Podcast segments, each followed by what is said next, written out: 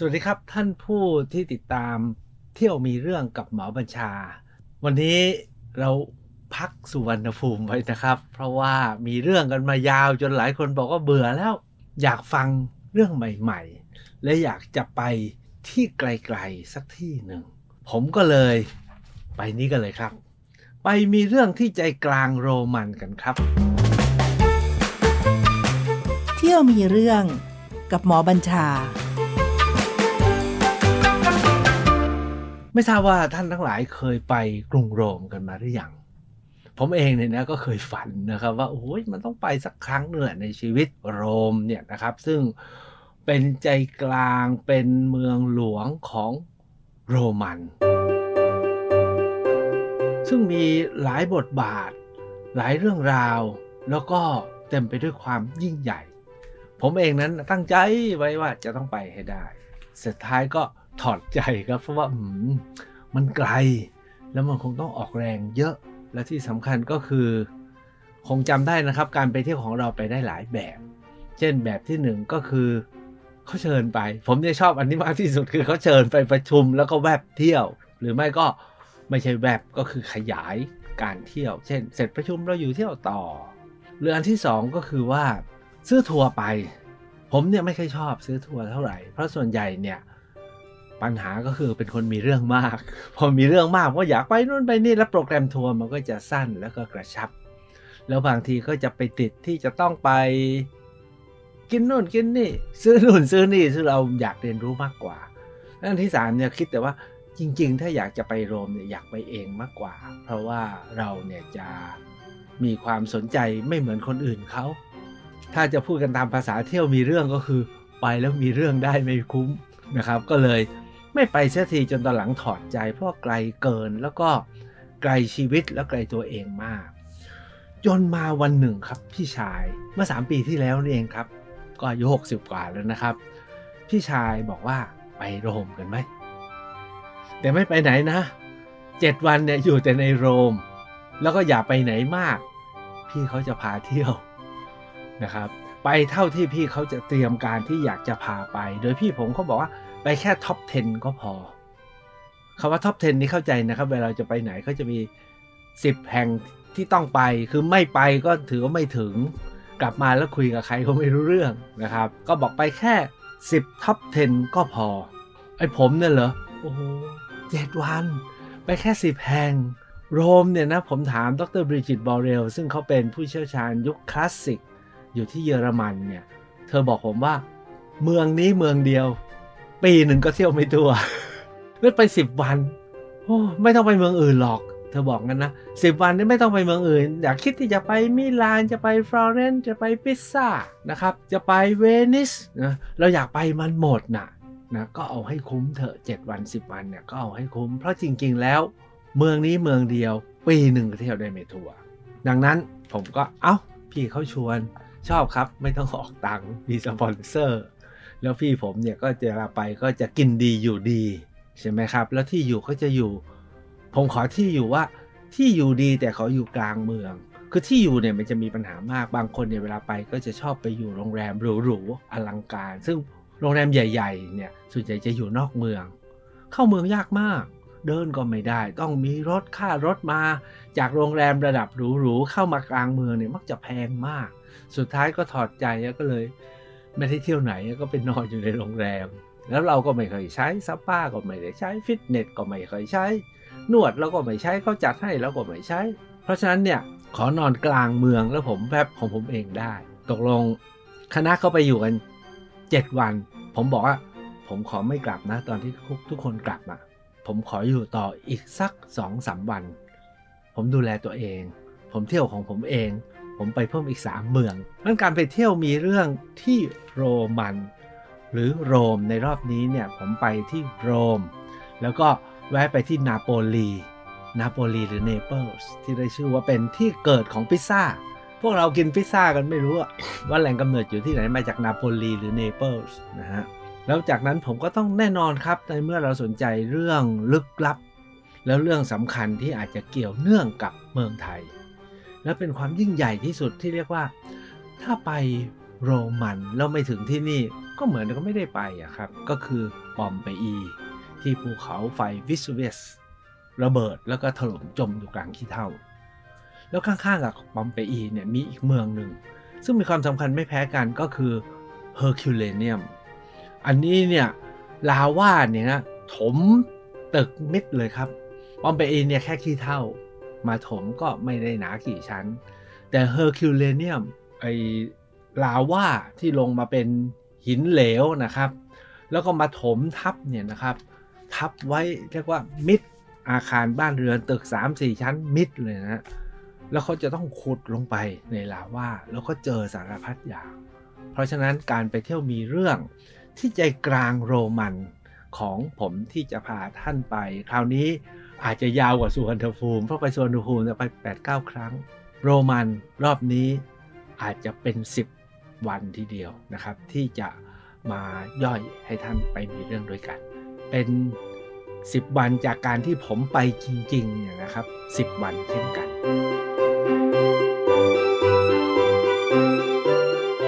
ไปแล้วไปที่ไหน ส่วนใหญ่เนี่ยนะครับในโปรแกรมของการไปเที่ยวโรมเนี่ยนะครับก็จะ ท็อป 10 นะ ผมจะสรุปท็อป 10 ก่อน แล้วเดี๋ยวท่านก็ติดตามให้ดีนะครับ ผมก็จะพาไป แต่ผมจะพาไปแบบซอกแซกแล้วลึก อันดับหนึ่งทุกคนบอกต้องไปโคลอสซิมหรือโคลิเซียม ก็คือไอ้สนามที่เขาประลองเอาทาสมารบกับสัตว์นะมาสู้กับสัตว์ ถ้าใครตายก็ตาย ถ้าใครชนะเขาถึงจะปล่อยเป็นอิสระนั่นคือเสี่ยงกันด้วยชีวิต จุดที่ 2เขาบอกต้องไปที่โรมันฟอรัม โรมันฟอรัมมันคืออะไรนะครับเออผมก็ไม่รู้ไม่เข้าใจ เพราะฉะนั้นท่านไปด้วยกัน แล้วผมจะค่อยๆไขให้เห็นว่าโรมันฟอรัมเนี่ยมันหมายถึงอะไร เขาบอกว่าหมายถึงทุกสิ่งทุกอย่างของชีวิตของชาวโรม อันดับ3เนี่ยเขาบอกว่าบางแห่งนะอันดับ3เนี่ยจะแตกต่างกัน เช่นบางแห่งก็บอกไปเซนต์ปีเตอร์สนะครับ ซึ่งอยู่ใจกลางนครวาติกัน บางแห่งบอกว่าต้องไปแพนทิออน ซึ่งเป็นมหาวิหารแห่งทวยเทพ บางแห่งต้องบอกว่าไปที่ Piazza Navona ซึ่งเดิมเนี่ยเคยเป็นสนามแข่งรถใหญ่ แล้วทุกวันนี้มีเป็นย่านฮิปฮอปอะเป็นย่านมาเที่ยวมาชอบมากินกาแฟนะครับ หรือหรือหรืออื่น แต่ที่คนรุ่นใหม่ชอบไปก็จะไปที่ไอ้น้ำตกเอ่อน้ำพุเทรวีที่บอกว่าถ้ามาแล้วก็ต้องมาโยนเหรียญแล้วจะได้กลับมาโรมอีกครั้งหนึ่งไปเสี่ยงทาย หรือแม้กระทั่ง ย่านที่วัยรุ่นชอบไป เพราะเขาชอบจัดแฟชั่นโชว์แล้วก็มีโชว์เรื่อยๆ ก็คือที่เขาเรียกว่าบันไดสเปนหรือ Spanish Steps เหล่านี้เป็นสิ่งที่เขาบอกว่า is a must ที่ที่ต้องไปสำหรับผมนะครับ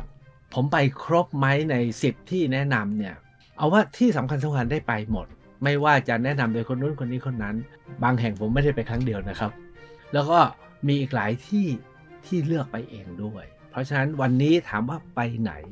เราไปที่แรกเลยครับที่เราไปถึงแล้วเราก็เลือกไปกัน พี่ชายผมบอกว่าไปที่นี่แล้วกันนะ เหตุผลก็คือ พอเรานั่งรถลงจากสนามบินนะฮะเลโอนาร์โด ดาวินชีนะสนามบินที่โรมเนี่ยเขาชื่อนักวิทยาศาสตร์หรือศิลปินใหญ่นะคนสร้างคนวาดรูปรูปโมนาลิซาจริงๆ ดาวินชีเนี่ยไม่ใช่แค่วาดรูปโมนาลิซาเราไปคนเนี่ยไปรู้จักเขาแค่นั้น จริงๆ แล้วเขาเป็น นักออกแบบ เป็นนักวิทยาศาสตร์ เป็นนักศึกษาค้นคว้าสารพัดนะครับ ว่าด้วยมนุษย์ว่าด้วยกายภาพ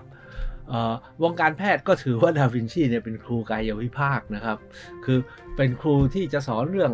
ดูร่างกายมนุษย์เนี่ยดูกล้ามเนื้อตรงไหนดูอะไรเนี่ยเพราะดาวินชีเป็นคนวาดรูปอันนี้ออกไว้นะครับ ศึกษาเรื่องนี้ไว้ด้วย แล้วก็รู้เปล่าเครื่องบินน่ะดาวินชีก็ออกแบบไว้นะครับ ที่จะที่จะทำเครื่องที่บินได้แบบนก เพราะฉะนั้นเนี่ย เขาจึงยกเอาชื่อสนามบินคือ เอาเรียกว่าเอาชื่อปราดนะฮะมาเป็นชื่อของสนามบินของประเทศที่ใครๆไปถึงดาวินชีดาวินชีดาวินชีนะครับ แต่พอไปถึงลงจากสนามบินแล้วเนี่ยนะครับสำหรับผมนะทุกคนก็เอ๊ะเราจะต้องเห็นอะไรสิ่งก่อสร้างโรมันเสาโรมัน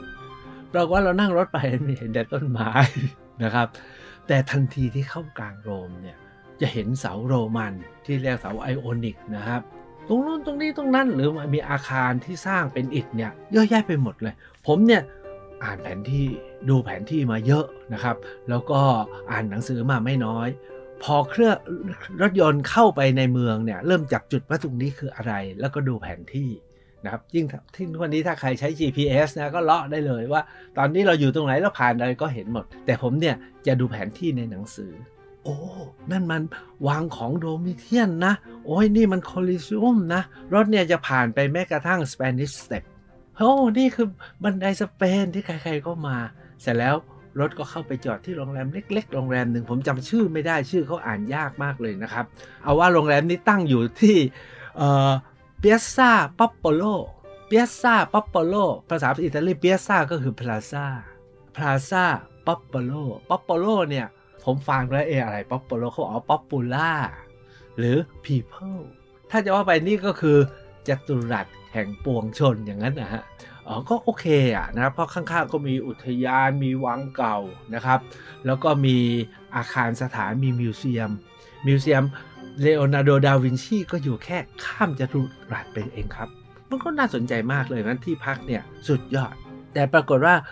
พอไปถึงโรงแรมเขาบอกว่า ห้องพักยังไม่พร้อมให้เข้าอ๋อแล้วเราจะทำไงอะเขาบอกอีกตั้งสองสามชั่วโมง พวกเราก็ตกลงว่าฝากของไว้ที่ reception แล้วก็เรียกรถไปอันจุดนี้นะครับเป็นจุดที่ผมเชื่อว่าเราคิดไม่ผิดที่เราไปเป็นอันดับแรก แล้วก็ในหลายๆ สารบบคำแนะนำเนี่ยก็อยู่ใน 10 ที่ที่ต้องไปก็คือที่แพนทีออน พนทีออนคืออะไร หลายคนคงได้ยินชื่อนะครับ ในกรีกก็มีในอะไรก็มีนะครับ แต่ที่โรมเนี่ยนะครับเขากล่าวว่าแพนทีออนเนี่ยมีความสำคัญมาก เพราะว่าเป็นมหาวิหารแห่งทวยเทพ เป็นอาคารที่ใหญ่ที่สุดในโลกที่สร้างเมื่อราวๆ สร้างสมัยออกัสตัสซีซ่าออกัสตัส ก็คือจักรพรรดิแห่งโรมันพระองค์แรก แต่อันนี้คือสร้างโดยลูกเขยของพระองค์ท่าน สร้างไว้แล้วก็คงรื้อบ้างพังบ้างนะครับ แต่สร้างครั้งใหญ่คือรีโนเวทครั้งใหญ่ คือโดยจักรพรรดิเฮเดรียนจักรพรรดิเฮเดรียนเนี่ยเป็นจักรพรรดิหนึ่งในห้าจักรพรรดิที่ดีที่สุดของโรม แล้วเฮเดรียนเนี่ยนะครับส่งออกแบบด้วยผมเอาสั้นๆตรงนี้ก่อนว่าแพนทีออนเนี่ยเป็นมหาวิหารที่ใหญ่ที่สุดสร้างมาเก่าที่สุด หลังหนึ่ง แล้วยังอยู่ในสภาพที่สมบูรณ์สุด ว่ากันว่าหลังคาเนี่ยนะครับที่ยังคงอยู่เนี่ยอายุประมาณ 2,000 ปี 2,000 ปียังอยู่นะครับใหญ่มากกว้างมาก แล้วที่สำคัญก็คือเป็นอาคารที่ใหญ่ที่สุดมา 1,800 ปีเข้าใจไหมฮะเพิ่งจะถูกทำลายสถิติความเป็นอาคารที่มีโดมหลังคาใหญ่ที่สุดของโลกเนี่ยครับ เมื่อ 2-300 ปีที่แล้วนี่เอง เมื่อมีเทคโนโลยีการสร้างที่มีคอนกรีต มีเหล็กเสริม มีสารพัดเสริมเนี่ย แต่โรมันเขาสร้างไว้ได้ยิ่งใหญ่ เมื่อ 2,000 ปีที่แล้ว แล้วเป็นเจ้าของสถิติอาคารที่มีหลังคาใหญ่ที่สุดอยู่ 1,800 ปี โดยไม่มีใครทำลายสถิติได้ เพราะไปถึงก็ตอนไปถึงเนี่ยรถจอดก็ไม่เห็นอะไรนะมันซ้ำซ้อ ก็เป็นหน้าหน้ากากมีเขียนอ g ริปปาอะไรเงี้ยนะครับ ก็คือเป็นชื่อของลูกเขยของออกัสตัสแต่เขาบอกว่าหน้ากากนี้ก็เพิ่งซ่อมกันทีหลัง ที่ด้านหน้าเนี่ยก็มีเสาเขาเรียกว่าเสา obelisk เคยได้ยินชื่อนี้ไหมครับ ถ้าใครเคยไปอียิปต์นะฮะวันหลังผมค่อยพาไป เรื่องเขาเสา obelisk ก็คือเป็นเสาหินที่สูงแล้วก็เป็นที่นิยมในสมัยอียิปต์โบราณ แล้วพอโรมันเนี่ยอยากจะสร้างความยิ่งใหญ่ ก็ไปไปถอยมา ไปขนใส่เรือมานะครับ คือสร้างก็ยากแล้ว ขนมาตั้งก็ยากแล้วไอ้นี่ไปขนข้ามมหาข้ามทะเลเมดิเตอร์เรเนียน แล้วก็ขนมาตามแม่น้ำแล้วก็มาตั้งไว้ที่ใจกลางโรม เพื่อบอกว่าภาษาขอท่านเพื่อภาษาว่าข้าใหญ่แล้วกันจักรพรรดิของโรมเนี่ยเขามีคำว่าข้ามาข้าเห็นข้าพิชิต แล้วสัญลักษณ์ของการเห็น แล้วพิชิตได้ก็คือยึดออกมาเป็นของตัวเองนั้นเสา obelisk อันนี้เป็นเสาของพระเจ้ารามฟาโรรามเซสที่สองที่ยิ่งใหญ่มากของอียิปต์เขาเพราะว่าจักรพรรดิดูเหมือนว่าอันนี้เนี่ยซีซ่าเป็นคนไปยกมา ก็ามาปักไว้ที่นี่ครับ มาปักไว้อยู่ที่จตุรัสเขาเรียกว่าจตุรัสโรทันดานะครับเปียซาเดลาโรทันดานะครับ ก็เพื่อบอกนี่เป็นสัญลักษณ์นะ ใหญ่ต่อเนื่องมาจากอียิปต์ส่วนจากเมโสโปเตเมียจากเปอร์เซียอะไรเดี๋ยวค่อยว่ากันนะครับ ปรากฏว่าพอมาปักถึงนะครับ แล้วก็สร้างมหาวิหารใหญ่นี้มหาวิหารนี้มีความสำคัญอย่างไร แล้วไปแล้วมีเรื่องอะไรบ้างเนี่ยนะครับผมเล่าเบื้องต้นไว้แล้วนะครับว่าถือว่าเก่าที่สุดที่ยังคงอยู่มีสภาพดีอยู่ แล้วใหญ่ที่สุดและยืนมาได้พันกว่าปี แต่ที่สำคัญเนี่ยมันเหมาะต่อการไปครั้งแรก เพราะได้เข้าใจในยะของความเป็นโรมัน 3-4 เรื่องด้วยกัน เรื่องที่หนึ่งก็คือโรมันเนี่ยยาวนานครับ ยาวนานมาก แล้วเคยรุ่งเรืองแล้วก็หายสูญเลยนะครับ แล้วก็ฟื้นคืนกลับมา แล้วก็ลดรูปแล้วก็เป็นอิตาลีในวันนี้ถามว่าโรมันเริ่มเมื่อไหร่ผมขอญาต ปูพื้นนะครับเเฉพาะที่แพนทิออนนี้เนี่ยครับผมเรียนแล้วว่าสร้างโดยลูกเขยของออกัสตัส ซึ่งชื่อว่าอากริปปาเสร็จแล้วก็พังบ้างชำรุดบ้าง ต่อมาเนี่ยนะครับ คนที่ซ่อมครั้งใหญ่ก็คือจักรพรรดิเฮเดรียน เฮเดรียนเนี่ยเป็นราชวงศ์ที่ 3 นะครับ ต่อมาจากราชวงศ์แรกก็คือออกตาเวียน นะฮะราชวงศ์ที่ 2 คือฟลาเวีย แล้วราชวงศ์นี้คือราชวงศ์ที่ 3 ก็คือแอนโทนีเนอร์วาแอนโทนีนะครับซึ่งเป็นยุคที่เรียกว่ารุ่งเรืองและสงบสุขที่สุดของโรมันนะครับก็คือจักรพรรดิเฮเดรียน ถามว่าจักรพรรดิเฮเดรียนเนี่ยร่วมสมัยกับที่ไหน ตรงไปตรงมาครับ ก็ร่วมสมัยสุวรรณภูมิ และร่วมสมัยกับราชวงศ์ฮั่น แล้วก็ร่วมร่วมสมัยกับพระเจ้าอาโศกครับ นั้นอันนี้จะเห็นว่าเป็นยุครุ่งเรืองของทุกที่เลยนะครับ โรมันก็รุ่งสุดๆ อินเดียก็รุ่งสุดๆ ตอนนั้นก็เพิ่งจะหลังอเล็กซานเดอร์นิดหน่อย แล้วก็ราชวงศ์ฮั่นก็กำลังรุ่งสุดๆ เลย สุวรรณภูมิก็รุ่งเช่นกัน หลังจากจากักรพรรดิไฮเดรียนนะซึ่งเริ่มจากเนวาเฮเดรียนนะแอนโตนินุสมาคัสออเรลิอุสเนี่ยนะครับ โรมก็ค่อยๆอ่อนล้าลง ก็มีจักรพรรดิอีกสองสามองค์ที่มาบูรณะแพนทิออนนะครับ จนสุดท้ายเนี่ยโรมก็ย้ายไปที่โรมันตะวันออกก็คือไปอยู่ที่ไบแซนติอุมไบแซนเทียมนะครับ ซึ่งทุกวันนี้ก็คือคอนสแตนติโนเปิลที่ตุรกีนะครับนครหลวงของตุรกีทุกวันนี้นะครับ แล้วโรมฝั่งตะวันตกก็ค่อย ๆ อ่อนล้า แล้วก็ไม่รู้ชาติไหนเข้ามาบุกเข้ามา ยึดเข้ามาถล่ม มียุคยุคหนึ่งนะครับ ที่โรมันเนี่ยเหมือนกับหมดสภาพแล้ว แล้วก็โป๊ปเนี่ยนะครับ ในราวๆพศพันก็ยุคทวารวดีนะพันสองร้อยเนี่ยพระสันตตาตาสันตปาปาโป๊บก็ตกลงฮะว่าให้แปลงแพนทีออนเนี้ยเป็นโบสถ์เสียนั้นตกลง เดิมเนี่ยเป็นวิหารแห่งทวยเทพว่ากันว่านะครับ มีช่องทางเข้าตรงกลางเพดานนะฮะจะมีช่องอากาศให้แสงเข้า แล้วก็มีแต่ละซุ้มโค้งโรมัน ผมต้องใช้ว่าใหญ่มากกว้าง ไม่ไม่ถึงร้อยเมตร แต่หลายสิบเมตร ต้องใหญ่มากสแปนใหญ่มากเนี่ยก็จะมีซุ้มโค้ง แต่ละซุ้มโค้งก็จะมีรูปเทพทั้งหลายในสมัย โรมันที่นับถือบางรูปก็อัญเชิญเชิญมาจากกรีกก็ไปยึดมา บางรูปก็สร้างขึ้นใหม่ วางอยู่เต็มไปหมดก็คือเป็นที่ที่มาบูชาเทพ แล้วก็เทพทั้งหลายที่สมัยนั้นเนี่ยก็นับถือเทพแล้วแต่จักรพรรดิองค์นี้ก็ถือเทพนี้จักรพรรดิองค์นี้ก็ถือเทพนี้ก็แล้วแต่เพราะที่นี่เนี่ยจะเป็นที่สถิตของถวยเทพ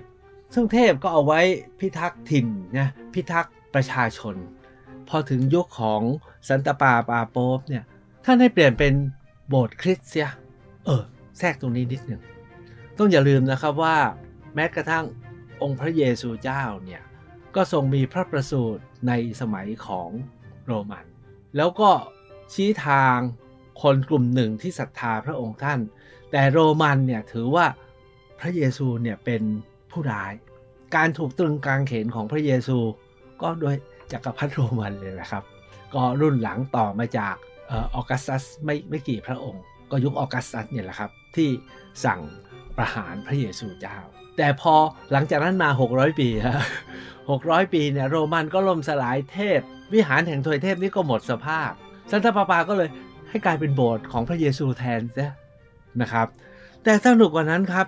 พอต่อมาตอนนั้นเนี่ยก็ยังไม่ได้ทำลายรูป เทพทั้งหลายก็ยังตั้งอยู่ แต่มีพระเยซูเป็นที่สุด หรือพระแม่มาเรียมนะครับ เป็นที่สุด แต่ต่อมาเนี่ยนะครับในราวๆพุทธคริสต์ศตวรรษที่ 15 16 ก็คือราวพุทธศตวรรษที่ 21 22 ทางฝ่ายศาสนาจักร ก็อนุญาตบอกว่าสำริดรูปสำริดประติมากรรมสำริดอันมีค่า ถ้าอยู่ถึงวันนี้ผมว่าต้องมีค่ายิ่งใหญ่มากนะฮะต้องอยู่ในพิพิธภัณฑ์อยู่ในมิวเซียมชั้นนำเนี่ยในครั้งนั้นนะฮะ ได้รับการอนุญาตว่าสำริดทั้งหลายเอาไปหลอมเถิด ส่วนหนึ่งก็เอาไปหลอมเพื่อทำเป็นรูปประติมากรรมที่เซนต์ปีโตรอยู่ในเซนต์ปีเตอร์ในนครวาติกัน แต่ถูกหลอมเรียบร้อยนะครับ ไปแต่สำริดนะฮะไม่ได้เอารูปไป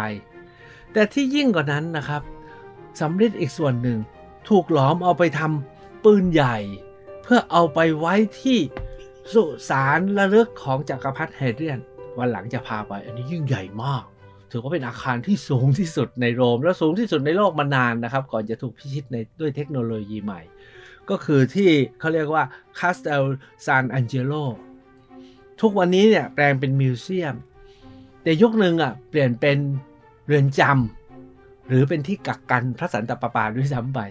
โดยสมัยราวๆพุทธศตวรรษที่ 21 22 หรือคศคริสตศตวรรษที่ 16 17 เนี่ย สำริดอันสำคัญในวิหารแห่งตัวเทพเนี่ยถูกเอามาหลอมเพื่อเอาไปทำปืนใหญ่ไว้ที่ป้อมแห่งนี้ ทั้งหมดนี้เนี่ยนะครับก็จะเห็นว่าทุกสิ่งทุกอย่างนะก็เปลี่ยนไปเป็นธรรมดา ขนาดโรมันที่ยิ่งใหญ่ได้สร้างมหาวิหารแห่งทวยเทพที่รวมเทพทั้งหมดไว้เป็นผู้พิทักษ์ก็ไม่สามารถพิทักษ์อาณาจักรโรมันไว้ได้ จนอาณาจักรโรมันก็เปลี่ยนไป มหาวิหารนี้แพนทีออนนี้ ยังดำรงความยิ่งใหญ่มาได้ ยิ่งใหญ่ที่สุดในโลกมาได้ถึง 1,800 ปี แต่สุดท้ายก็มีผู้อื่นมาแซงหน้าก็เป็นธรรมดา